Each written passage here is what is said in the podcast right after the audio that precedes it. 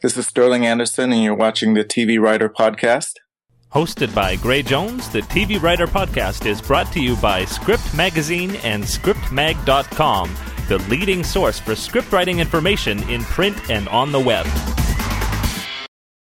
My name is Gray Jones, and I want to welcome you to the TV Writer Podcast. This is episode 53, and I have the privilege of bringing you a full video interview with feature and TV writer and author Sterling Anderson.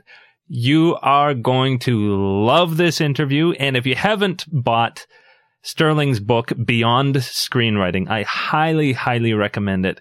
As a matter of fact, I would say if you have two or three books on your shelf and that's it, this is, this should be one of them. Get one on more of the format of screenwriting and then get beyond screenwriting to get the subtext of the behind the scenes in the trenches look at what it really means to be a writer in Hollywood. Um, Sterling's had a, a great career. He's sold screenplays. Um, he has sold movies of the week, actually uh, Emmy nominated movies of the week, received Image Awards. Uh, he has written on well-known TV series with some pretty significant people. He's done a lot of rewriting in Hollywood, rewriting features. He's sold pilots and he's got stories to tell of the of the the path that he's taken. And what I really appreciate about Sterling is he is the type that he wants to help other people get where he is. And so do read the book. But on the way, here is a wonderful interview with Sterling Anderson. Do check out his website, sterlingandersonwriter.com and uh, and you're going to find a lot there. Oh, and uh, make sure you do check out tvwriterpodcast.com for lots of great resources and lots of great back interviews. You can uh, follow me on Twitter at Gray Jones as my handle. And, uh, you're just going to love it. Let's roll. This is great, and I'm here with feature and TV writer and excellent author Sterling Anderson. How you doing, Sterling? Great, Graham. Thank you very much for yeah. having me on. Well, I really, really appreciate you joining me. I, I just read Beyond Screenwriting recently, and I was just blown away. And I'm, I mean, if I, if I could pan the camera over to my shelf, I probably have about 45 or 50 writing books. Most of them I've read. And yet uh, you, you managed to write a book that literally had, I would say most of the book was stuff that you can't find in any other book. Right. Right. And, and right. it was sort of like the, the subtext, if right. you will. Uh, the, yeah. the, the, kind of things that, that, like when, when we write dialogue that we, you don't want them to know the dialogue. You want to know what they mean. Well, right. these, these, these screenwriting books kind of, it's like what goes on the page, but what's behind that page is what we really need to know. And so yeah, exactly. I'm exactly. going to be very excited to talk to you about that, but we'll do that sort of toward the end, if that's okay. Okay.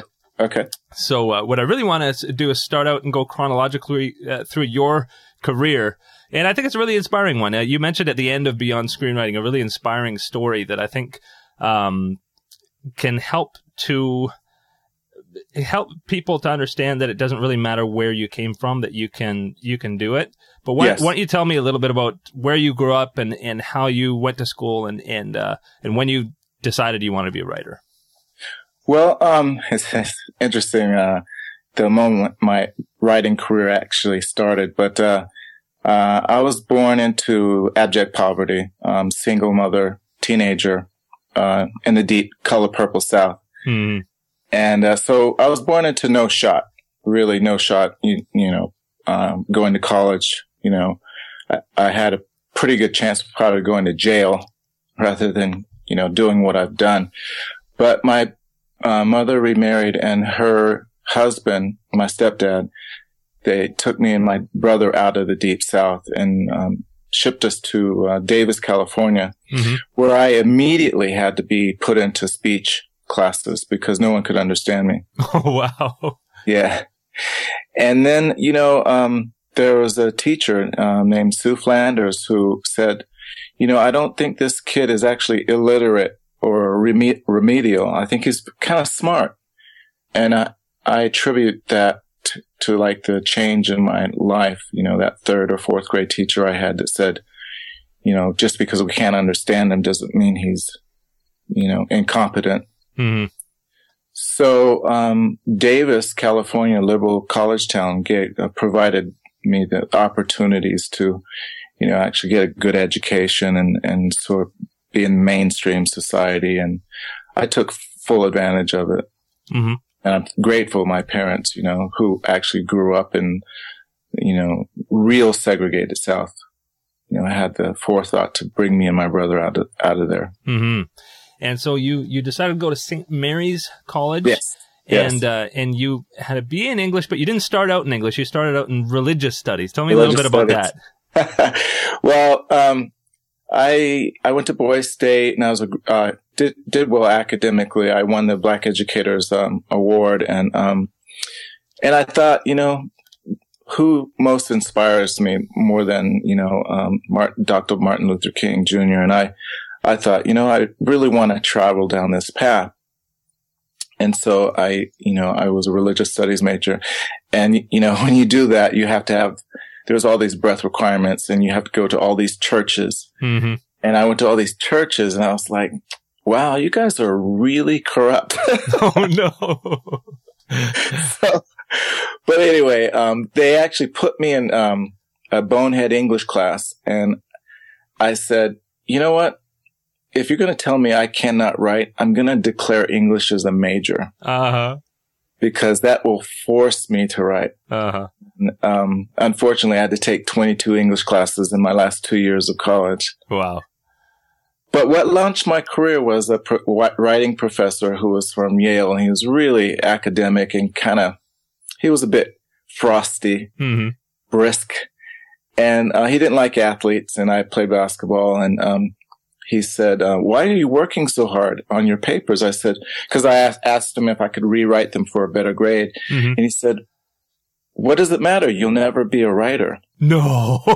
Yeah. Seriously. At that moment, I think it launched my writing career. Uh huh. That Yes. is awesome. That's that, that's that's like the, the the coaches who who motivate by saying you can't do it and get that Exactly. fire. That is- Exactly. that is so cool. I don't encourage people to be motivated by um, a negative um, response or negative reinforcement. I encourage young writers to become writers, um, and to sustain that, you have to have a love of it, hmm not to prove anything. Because once you prove for something, then what? Yeah. You know, it was n- nice that I got to write him a letter after I sold my first screenplay to Disney for, you know, over three hundred thousand dollars.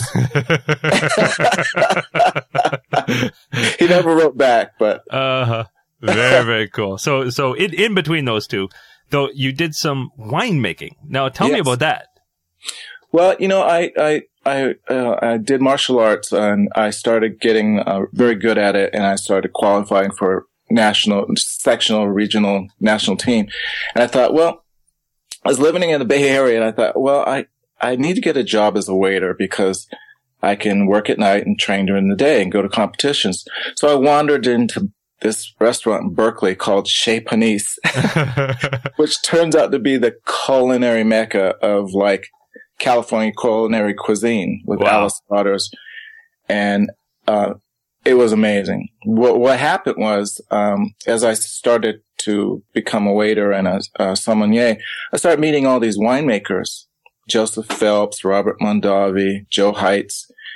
And Joseph Phelps took a liking to me and he said, you know, um, I hear you're interested in wine because you're a wine captain. And I said, yeah, absolutely. And I'm from Davis, which has the top wine school in the country. hmm So he invited me to uh, Napa Valley to actually apprenticeship at his winery, and it was Wow.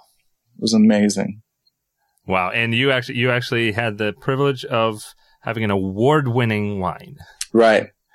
So what I did was um, when I graduated, I just had this conversation. When I graduated um, or got out of uh, wine school, um, Mr. Phelps brought me in his office and he said, "You know, I'd offer you a job. Everyone loves you here, but I think you want to do something more." Because at the time I- wanted to be a writer, a Mhm. wine and food educator, like write for Gourmet Magazine Hmm. Okay. and I started doing restaurant reviews and uh, wine reviews. And that was my first writing gig, official Mhm. writing gig. So then I discovered something called custom crushing, where you can actually buy grapes um, from a vineyard, take them to a winery, and make your own wine. Mhm. It's a way that a lot of wineries who um, need some uh, influx of capital, you know, it's like renting your oven to Mm. someone to bake a cake. You Yeah. Know? So I did custom crushing. I made a pallet of wine, 52 cases, and we entered that wine into a bunch of uh, wine contest and we won gold medal. And um, from that, I got investors right away. Wow. Yeah. Wow. Very cool stuff. So now you're doing pretty well at this wine. What made you think there's something more I want to do? What, what made you make that transition into writing screenplays? Well, there's a writer. Uh, if he's listening, I hope he's listening. His name, he's very well known, David Sheff. He he wrote a lot of uh, interviews for Playboy magazine, and he, he wrote a lot of interviews for Rolling Stone magazine, London Times. You know, he did like Muhammad Ali and John and Yoko Ono. And he started this new section in Playboy called Fast Forward, where he Mhm. featured up and coming people. And his his uh, um, feature that month was Chris Elliott and the guy from Sharper Images. Mm-hmm. And he heard about this young black winemaker in Napa Valley that was taking, you know, the, the, the valley by storm. And he, he said, do you want, can I interview you? Wow.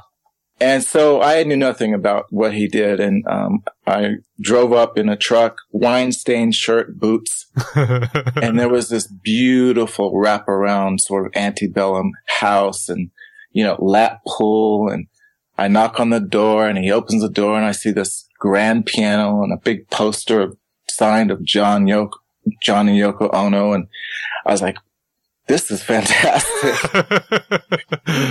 so he said, he brought, brought me a cup of coffee, took me to his office, put up his feet and said, okay, so, and I thought, this is what I want to do wow. this is what I want to do. I really w- want this to be my career. hmm And um, I tell students like um, the highest form of manifestation is not to sit in a room and go, "I can hit the ball, I can hit the ball," like, pro athletes do. Mhm. They just mantra and visualize. I think the highest form of man- manifestation is when you go, "Done, no doubt." hmm And that was one of those moments where I said, "I don't know how I'm going to get there, but it's done." Uh-huh. The only other time that ever happened to me is when I saw a Bruce Lee movie. I was 14 years old. I walked out of the theater and I went, done. I'm, I'm, I'm doing that. I don't know how.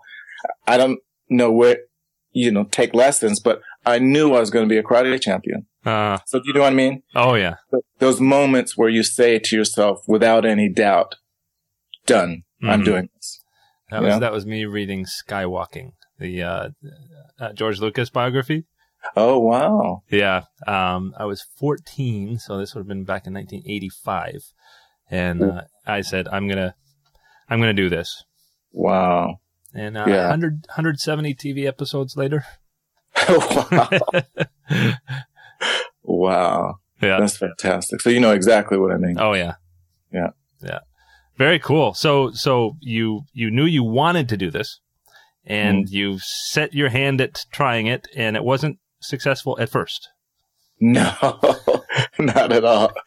Well, I had one of those moments. I had a friend um, who was an a uh, he was a lawyer for ICM, Mhm. really good friend. And I, I said, "Well, you're a lawyer at an agency. Um, what should I do?" And he sent me the screenplay, and it was kind of funny because I read it, and it was one of those moments where I read the screenplay and I thought, "I can do this. Mhm. This was really this is really fascinating. I can do this." And he was joking. He said, "You know how much that screenplay sold for?" And I said, "No." He said, "His name was Steve Kotlowitz." So I said, "Cott, how much?" He said, three million dollars." Oh my goodness. The movie hadn't been made yet, but it was called Basic Instinct and was written by Joe Eszterhas. Yeah. And I was like, I, at that moment, Graham, where I said, you, you know, I can't hit the ball really over the fence anymore. I can't run as fast as Deion Sanders anymore. I can't jump as high as Michael Jordan. This is something I think I could do. Uh huh. And there's no ceiling on, you know, Yeah. how well I can be at it. hmm You know, I, I knew what I put into it was what I was going to get out of it. In Wow. other words. Yeah. Wow. So you so you wrote a script. Yes, I wrote a script and I gave it to Steve and um, he read it and he let his assistant read it and they called me and said it stunk. They said it was really bad. Uh huh. I had re- I'd gone out and I read e- every book on screenwriting, and I just tried to do it. Uh-huh. And uh, so I said, okay, dusted it off, threw it away, and um, started again.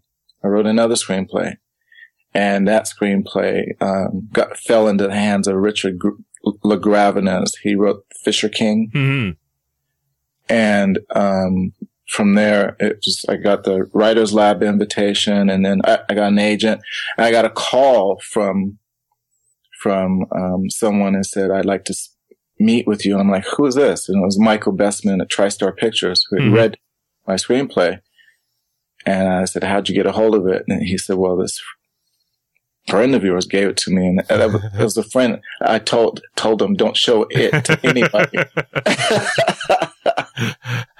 Uh, good friend though.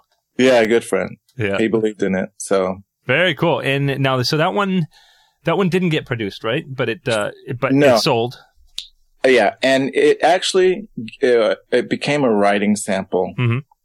and that's really how you make a living as a writer in Hollywood. You don't make a living selling screenplays. Mhm.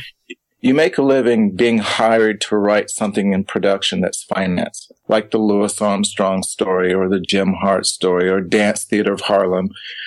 You know, they put a lot of mon- money in it, into it, and they look for writers hmm when when you get called, you're probably one of thirty writers they've read, and when when you get your meeting, they've narrowed it down to two or three. hmm So um, that screenplay got me work for five years. Yeah. And so that, was- that was also a lot of rewriting that time too, right? hmm That's all I did. hmm Oh, well, you did.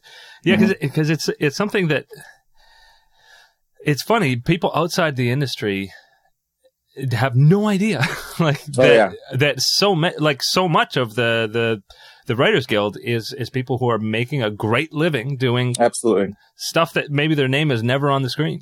Yeah.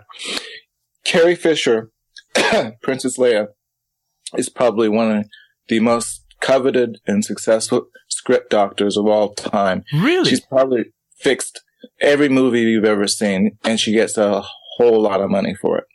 But Really? you wouldn't know that. Yeah, she's an incredible writer, but that's wow. she chooses not to take credit, and yeah. Wow. So, but you hit a point where you said, I do want more than this. And, and tell me about that. well, I had a wonderful mentor, um, Robert Greenwald, and he actually won the uh, Emmy Award for directing Farrah Fawcett and Burning Bed. hmm And he read one, that same script and he said, I, I like this writer. And he hired me and he kept hiring me and he kept hiring me. And, um, most of the projects he said, you know, you have a knack, knack for fixing screenplays, don't you? And I said, yeah, I do. And after, uh, like the fourth project, we're in a, um, his office with his development uh, executive Liz, and she, they both said, "God, you're the best kept secret in Hollywood." In that moment, I went, that's not what I planned. Th- that's not what I actually planned uh, happening. So I, then I said, well, maybe I don't want to be a secret. Hmm. You know? And then from, from there, you, you did, uh, movies of the week. yes. Yeah. Was, was that through, uh, through Robert? Yeah. Oh, I, uh, yeah. I, he launched my career and movies of the week. Like I Mhm. did the Coretta Scott King story called uh, Three Friends and did Baby Insane in the Buddha. And, um, then I wrote this spec script, a feature on my own. And, um, it fell into hands of a director who actually fell in love with it. His name is Gregg Champion.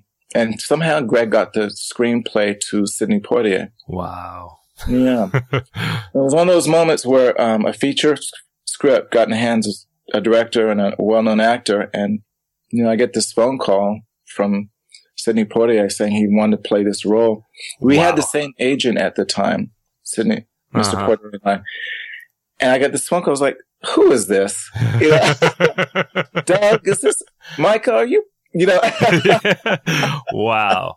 And, and that, uh, teleplay ended up being, uh, what, Emmy, three Emmy nominations? Yeah, um, you know, a really good TV show uh, rating now is about a 14 to 16 share. Mhm. of the audience, like, you know, Dances with Stars or Yeah. American Idol. On the unit, you know, we came in at like a 14, 15 share and we were, we're number one hit show. Mhm. This little movie with Sidney Poitier, starring Sidney Poitier and Dianne Wiest and Mary Louise Parker, uh, got a near 30 share in the television ratings. Oh my goodness. Yeah. Yeah. And wow. uh, it was like the fifth most successful movie um, for CBS in television history. And I got this really wonderful note, personal note from Les Moonves saying, thank you very much. And I didn't even know who Les Moonves was. Wow. So yeah, it was extremely successful. And um, wow. And an image award from that as well. Yeah, um, oh, that's a great story. But um, Mr. Poitier won for Best Actor. hmm that year I also had another screenplay that was nominated for um, best um, screenplay image award called Dangerous Evidence, but uh, we won with Noah Dearborn. hmm Wow. And uh, and so you're doing movies of the week, and then 9/11 happens. Tell me about that. Yeah. 9-11 happens and then so there's kind of a moratorium immediately. No, no, nothing about bad cops, firemen, doctors, nothing like that. wow. And then the, with the, uh, everyone sort of pulled back financially. And then, um, there was this breakthrough, I don't know who it was, decided, let's do some reality television because that costs no money.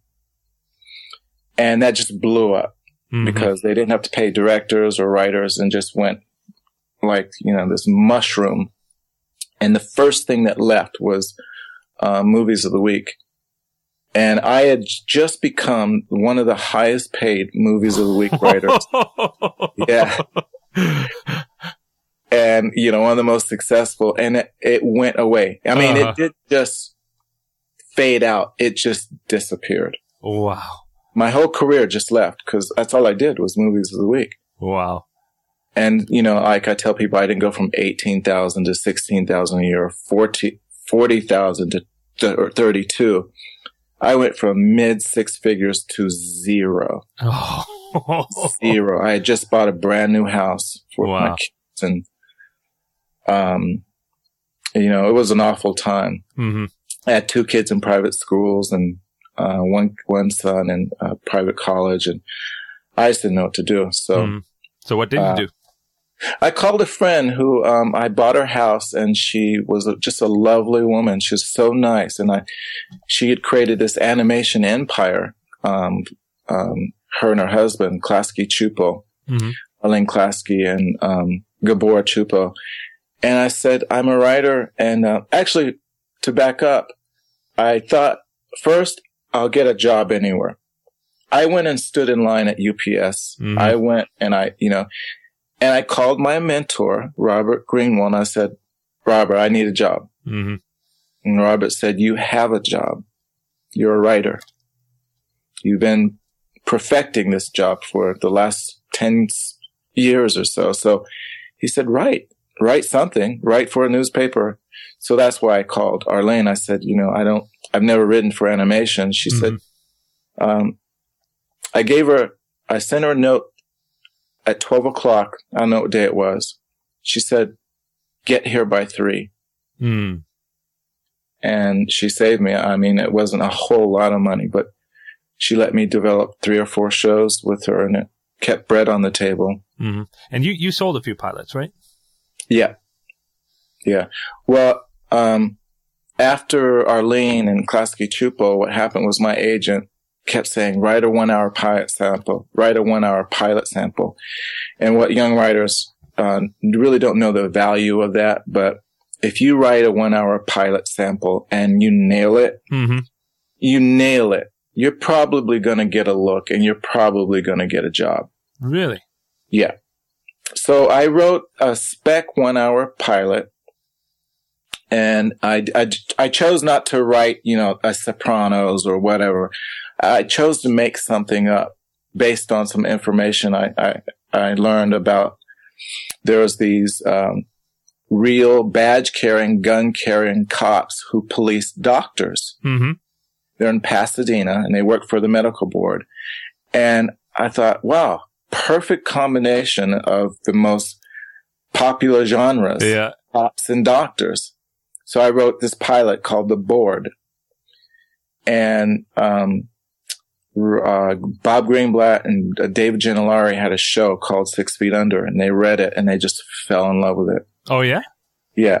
And it never it sold. It never got put up. But that's, uh, pilot.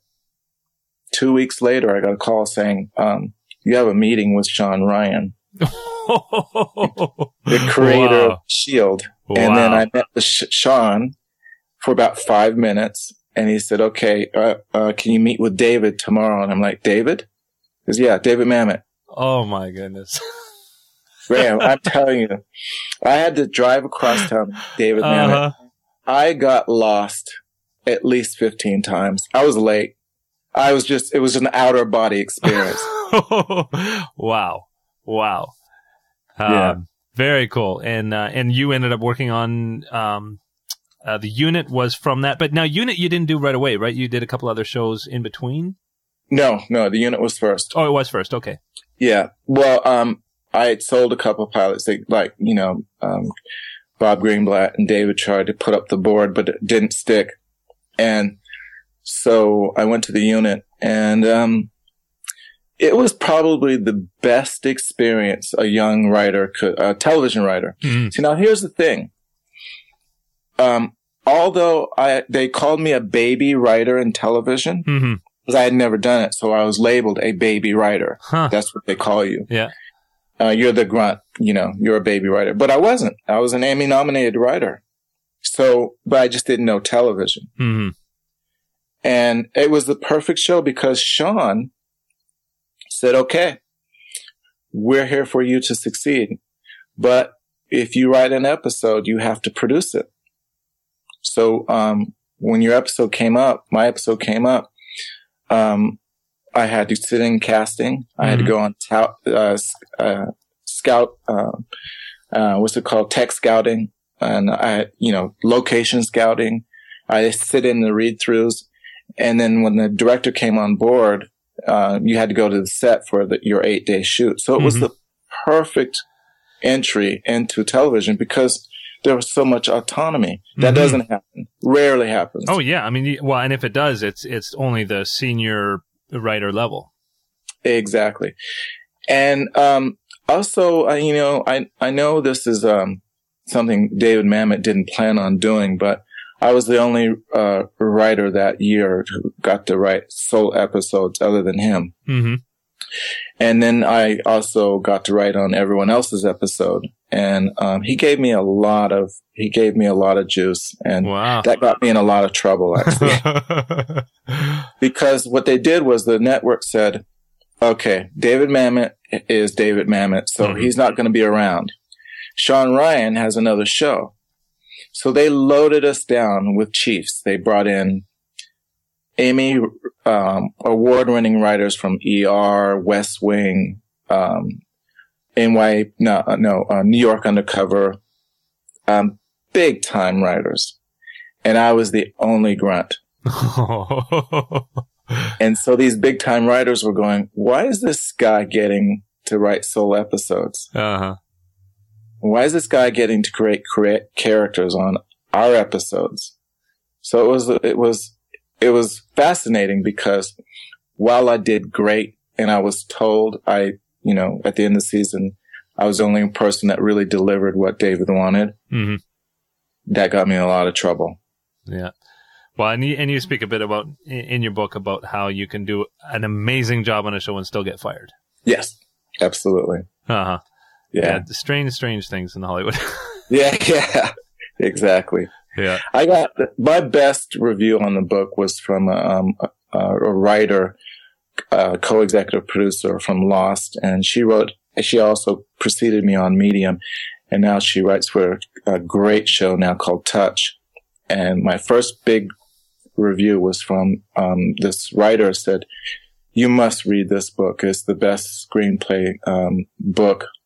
Um, and it's not just written for young writers. It's written for people who are actually in the business because I talk about how to bounce back from being fired because it's going to happen. hmm And, you know, the real things that go on behind the scenes. Yeah, yeah. Which uh, you don't necessarily know from from working your way up, even through it. Because I I know as I as I talk to a lot of different writers on on the podcast, I, what I hear so often is that um, every room is different. And if you happen to, maybe you start on a show and you're lucky enough to get seven seasons of it, you right. might think all of Hollywood is the way that room was. And, right, right, exactly. And, and and you go to your next room and it could be completely different. Absolutely, absolutely, yeah, yeah. So so we'll tell you we got to move uh, ahead a little bit, and um, uh-huh. You you were on the medium and, and heist as well. And at what point did you decide that you wanted to start writing books? Because you've written um, a couple of writing books and, and another one as well.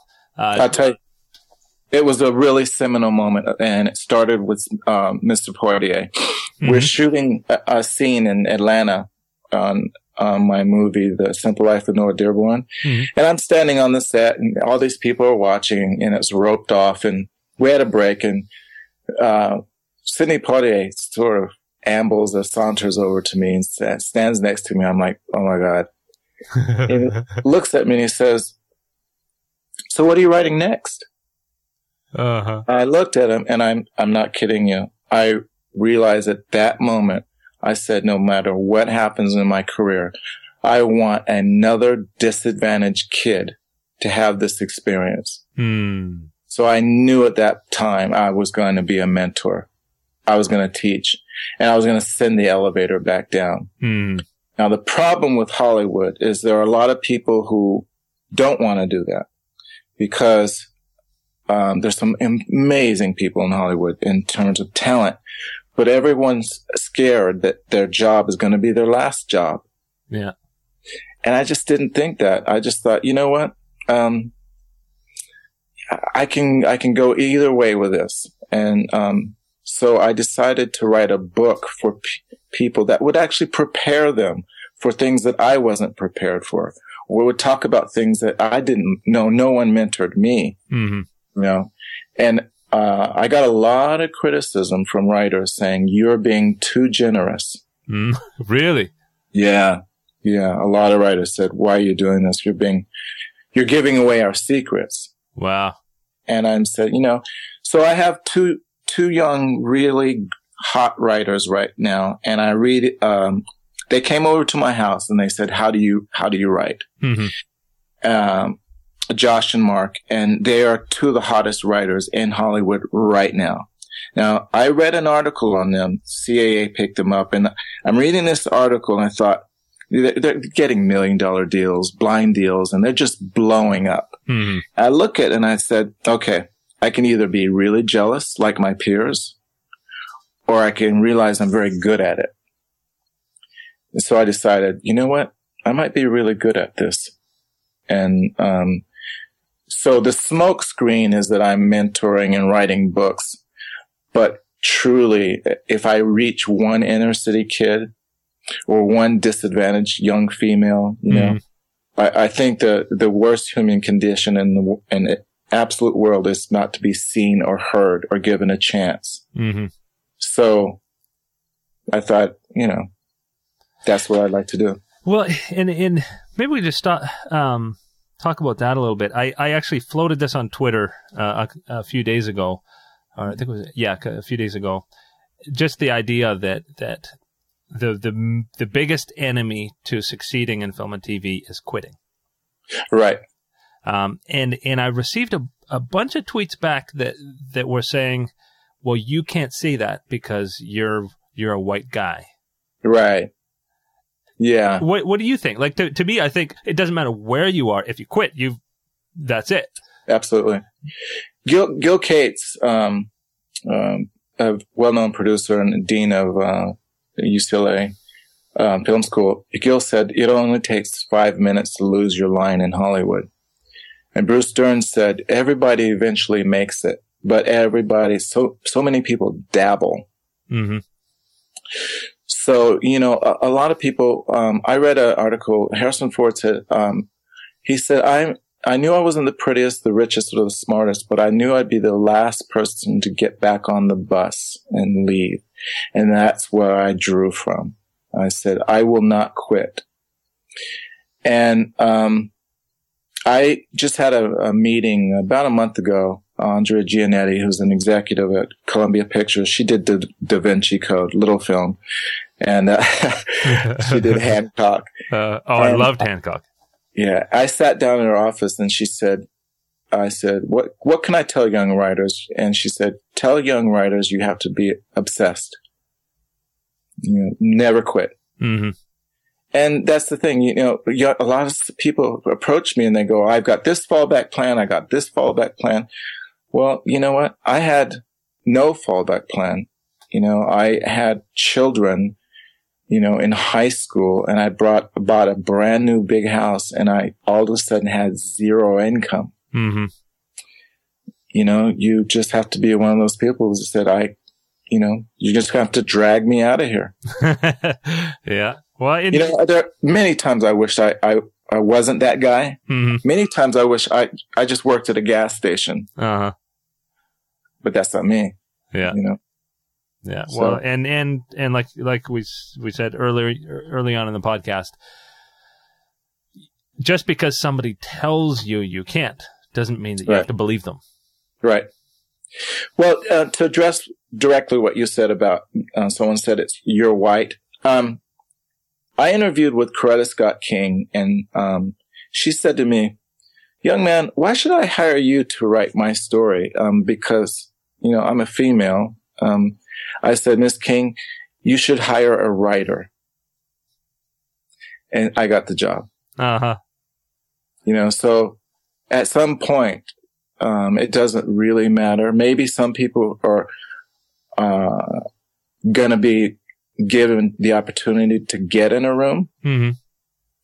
But really, if it shows up on the page, you know, if you're camera operator and you're just better than the, the guy next to you, mm-hmm. that's, it doesn't matter what, if you're Asian or black or, you know. Now, I think that the reason there aren't as many opportunities for minorities is because we are not exposed to it. Mm. You know, we don't we don't sit there in a high school biology class thinking, I want to be a screenwriter. You know, we're thinking, well, I'll be a doctor or a ball player or a teacher. Mm-hmm. So, you know, yeah, yeah, and and and I know, I mean, when you're looking through a stack of resumes or you're looking through a stack of scripts, mm-hmm. you're looking at the at the quality of what's there. Right, right, um, exactly. Well, so in in in specific, going through your book, um, obviously you you have a lot of experience through all sorts of different areas of the the industry, and mm-hmm. I, I highly suggest people just buy the book and read it. Thank you. we don't want this to be just a cheat sheet of everything, but uh, by by the same token, we do want to hear from some of your wisdom. What are some of the worst mistakes that new writers can make? Do you think? Uh, a common mistake is when you finally get a shot and you sit down in, in, in front of a producer or executive producer and you get on the rewriting treadmill. Sometimes we are, uh, no, quite often, uh, even experienced writers, e- even award winning writers, we rewrite and we take so many notes that the people don't recognize the story anymore mm-hmm. and then they don't like it and they put it in turnaround. So I caution people to, um, overly uh, correct themselves to try to prove, you know, uh, see, film used to be um, run by filmmakers. Mm-hmm. Now it's run by corporations. So these young MBAs, they don't know a lot about film and they, their job is to give you notes and give you notes. If they don't give you notes, they don't have a job. Mm-hmm. So, um, several times in my career, I've rewritten so much that they, the studio went, um, we don't even recognize this project. Oh, no. A good example, I just got hired to write, uh, a remake of a 70s cult film. And by the time I was done, there was no, there's no, there was no parallel between the two movies. Mm-hmm One movies was a sort of a, a cult black exploitation movie. Mm-hmm. And the script I finally turned in was The Wire, the movie. Uh, A gritty, dark, violent. Well, you know, I, I didn't sign up for that, but that's the direction it w- headed in because I got so many notes. mhm. They said, we want this to be an English gangster film and we want it to be modern. Next thing I knew, I had just, I didn't have what they hired me to write. Mhm. I got, I know what, where it is right now, you know? So your advice in that situation is fight back on notes or or Find a point in which you, uh, um, um, intuit, this is not my story anymore and be able to say, no more. Mhm. And um, that is actually seen as a sign of strength, not a sign of weakness. Mhm. Uh, it's a very common mistake. And the other one is uh, um, just remember the person that's in front of you, the, the annoying person, the development person. Uh, just remember, that 10 years from now, they're going to be running a studio. Mhm. So be nice to everybody. well, yeah, actually, I, I really love that part about what uh, you said that a few times, not as a main point, but just in, in, in passing, that Mm. you, no matter how backstabbing people might be around you, that you just choose to be nice. Um, Yeah. And that you even actually got in trouble for being nice before. Yes. Um, Yes, talk, talk about that a little bit, because I think a lot of people sometimes feel like they have to be the, you know, the art of war kind of person um, Right. to make it. No, you know, um, sometimes people think uh, kindness is a is a form of weakness, and I don't. But um, in Hollywood, there, there's a, you know, there's a careful line, and this is this is something you cannot actually teach. But I'll tell you what makes a star in Hollywood, whether you're a writer, or director, or camera person. What makes a star is a cross between manners and strength. hmm You know, so um, Marlon Brando, while he was, um, you know, a rebel, uh, James Dean, while he was, um, you know, outspoken and different, Robert Mitchum, while they were bad boys, they, they also had charm. Mm. And Hollywood really grasped that. They loved the mystique. So, um, an executive producer said to me once, said, she said, you know, Sterling, when a writer or producer or someone walks in the room, we want someone that says, we go that way. hmm We don't want someone that says, whatever you want, whatever you want, whatever you want, whatever you want. hmm At the same time, I don't think, um, you have to be rude. Right. So when I, I, I tell a young, uh, uh, actor, I said, look, to be a superstar, you have to have a balance of bad boy and, and, and mannerly. I said, but that's not rudeness. You know, the greatest musician I ever heard in my life, you will never hear from hmm because he's this nerdy white guy, clean shaven. You know, he plays like Jimi Hendrix. And my, my advice to him was, look, don't shave, grow your hair out, get some dusty boots, put your feet up on someone's desk and say, I don't care. It'll match your talent. Uh huh. Do you know what I mean? Yeah. Yeah. And that's what Hollywood packages time after time after time. That's why you see young actors, they go off the rails because, um, once they make it, they go, Oh, I gotta go dark. That's not quite true. You don't make it and become Marlon Brando. You know, yeah. you walk into the room, Marlon Brando. Yeah. So, um, you you also said in your in your book and on your blogs, um, that it's if somebody is breaking in, that it's much wiser to go for television. Uh, talk about that. Yeah. Uh, no one told me this. I wish they had when I first started writing. Um, film is the director's medium. Television is the writer's medium. I just wrote um, my last job in features is I wrote a screenplay. I did two or three rewrites. I turned it in and I'm done. hmm You know, the director will come in. He'll bring his own writers. That's why you see so many writers on. We're disposable. hmm We have no power. In television, we have all the power. You know, you start out as a, a grunt writer on a TV show and, uh, uh, you're making $12,000 a month and you're the low man on the totem pole. Well, if you last a season, the next show to you, you go to, you get a bump up to 20,000 a month. wow. Right? That show gets failed or canceled. Um, if you survived it, you go to another show and you get another bump, which is about $24,000 a month. So, and you get, you go from, uh, staff, story editor, editor, su- supervising editor, you just get bumped upward if you can survive it.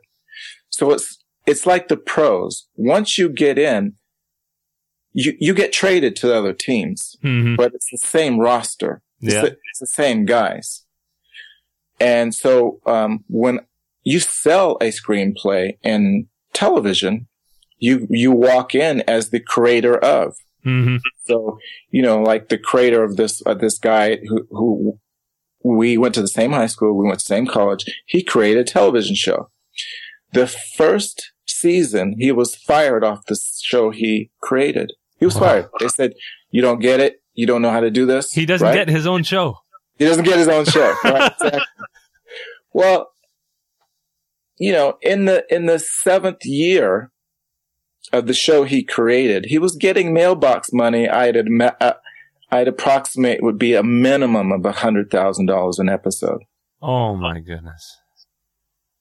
Wow. So, you know, you fail upward. If you create a show called Prison Break and they fire you off of it, you're still gonna get paid big time. Wow. And then you walk into another room and you say, I created Prison Break. Well, they're to go, Oh, you have an audience. What do you want to create for us? Yeah. No one remembers that they you got fired. Uh huh. You know. Yeah. So. so so these days when they say don't write specs, write pilots. Uh-huh. Um, what what would your advice be to? Because you've sold a few now. Um, yeah. What would your advice be to to be able to write a pilot that stands out? What makes a pilot stand out? Uh, well, a lot of people don't know how to write pilots. Number one, um, um, people create new TV, uh, create new TV shows all the time, but they don't know how to write pilots. And there's a special formula. And where people fail is when you write a pilot, a new television show idea, in that pilot has to be a sample episode mm-hmm. because the network wants to know where are we going every week? So if you don't do that, you'll fail. Mm-hmm. So you know, if you're writing a procedural, you have to write a pilot that you catch the bad guy. Yeah. If you write house, you have to cure the disease in the pilot. Yeah. So the network goes, oh, we know where we're going every week. Well, that that even works for, for stuff that makes it to air. I, I just interviewed Kyle Killen, who um, he oh, yeah. created Awake, uh-huh. and uh, his first show, Lone Star, he did as yeah. a premise pilot, and he said one of the problems with with that show is that people didn't know in the first episode where it was going to go. Right. And, uh, and I mean, there, there, there's other reasons it failed. It was, it was kind of a cable show on, on the network and, and that kind of thing. But he made a deliberate effort with Awake to make sure that it wasn't a premise pilot. Like it right. was an episode. Right. Exactly. You know, I, I paneled with Kyle in Austin. oh, yeah? Really, really good guy. Mm-hmm. Really good guy. Yeah. Oh, he's got a great story too. Yeah. Yeah. Yeah. Cool. And um, so I think we're coming to the end of our time here, but um, any any other bit of wisdom for somebody trying to break in, or or something you've learned along the way that you'd like to leave everybody with? Um, I would say, um, one of the th- things if you become a writer, I think the most important, wh- whatever writer you become, uh, learn that you write to think. You don't think to write. If you think to write, you'll sit in your room and you'll think all day long. If you write to think, it'll prepare you to becoming a writer. For example, when you're on a show, you um, have to go in the office and create an episode. And if you sit in that office for eight hours and you don't come out with an episode, you're gone. Mm-hmm. Okay. So, um, write to think. Start typing first. Because that's what we have to do. I write six hours every day, no matter what. hmm Okay. Now, I think the most important thing that's not taught in any book to any screenwriter is the speed in which you have to write. So a lot of young writers think, oh, I can write a screenplay and I can take two years, or I can write a pilot and I can take six months. uh, No. Okay. When you write, you're on a show, you get a week or two weeks at the most to write an episode. So when you sit down and write a pilot, give yourself a week. That's it. wow. You write a feature film, give yourself only two to three months to have a polished screenplay because by the time you get in there and you start working, you'll be able to stay up. Many showrunners say, if you can't keep up, we can't keep you. Mm, So I say two things. One, write to think, don't think to write. And two, um, don't give yourself forever to write a screenplay. Um, know that if you're writing a feature film, if you get hired to write a feature film, you're only going to get two to three months to turn in a polished first draft. hmm So get, don't sit there and go, I've got a year to do this. And if you write a television pilot, give yourself only one or two weeks. Get used to that pace. I think that's why a lot of writers fail hmm because when they get there, even some, I look, I've mentored two young writers and, um, they are overwhelmed. They're super successful. They're getting calls from Guy Ritchie to everybody. And they called me up and said, they want us to do this all fast. And I said, of course, because if you do it fast, you'll become a franchise hmm because if you deliver fast, they'll go, Oh my God, these guys are not only talented, they're fast. So this problem over here we're having, we're going to put them on that. hmm And this problem on over here, you, you become a franchise. Yeah. That's the best advice I can give. Very cool. Well, that's a great place to end up.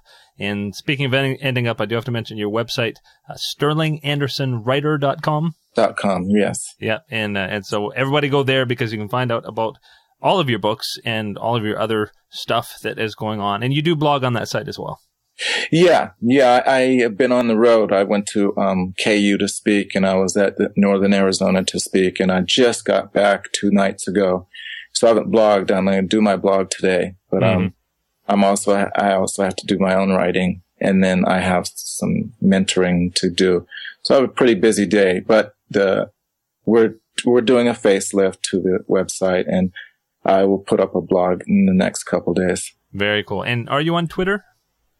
Yes. You are. I'm Your Twitter. Twitter handle is beyond screenwriting, but it's an acronym. I don't, I, it's like, um, it's on my website. okay. I'll get it from your website and put it up in the podcast. Yeah. Beyond screenwriting, but it's like B Y O N S C R. You know what I mean? Yeah. Yeah. Yeah. Cool. Well, I really, really appreciate you taking the time. And also, more than just taking the time, I appreciate you creating these resources to inspire people to do it. I mean, Well, it- it- Hollywood needs people like you who are, are setting that elevator back down. And I really, really appreciate that.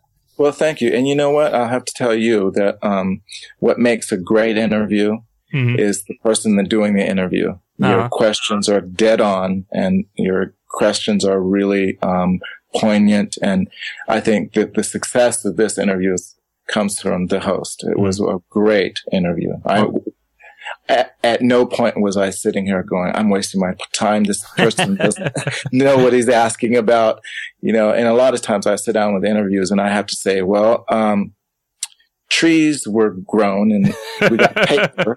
yeah. Well, thanks an so much. outstanding interview. Uh, well, thank you so much. It was a lot of fun. Okay. Cool. Okay. Bye bye. Okay. Take care. Hosted by Gray Jones, the TV Writer Podcast is brought to you by Script Magazine and ScriptMag.com, the leading source for script writing information in print and on the web.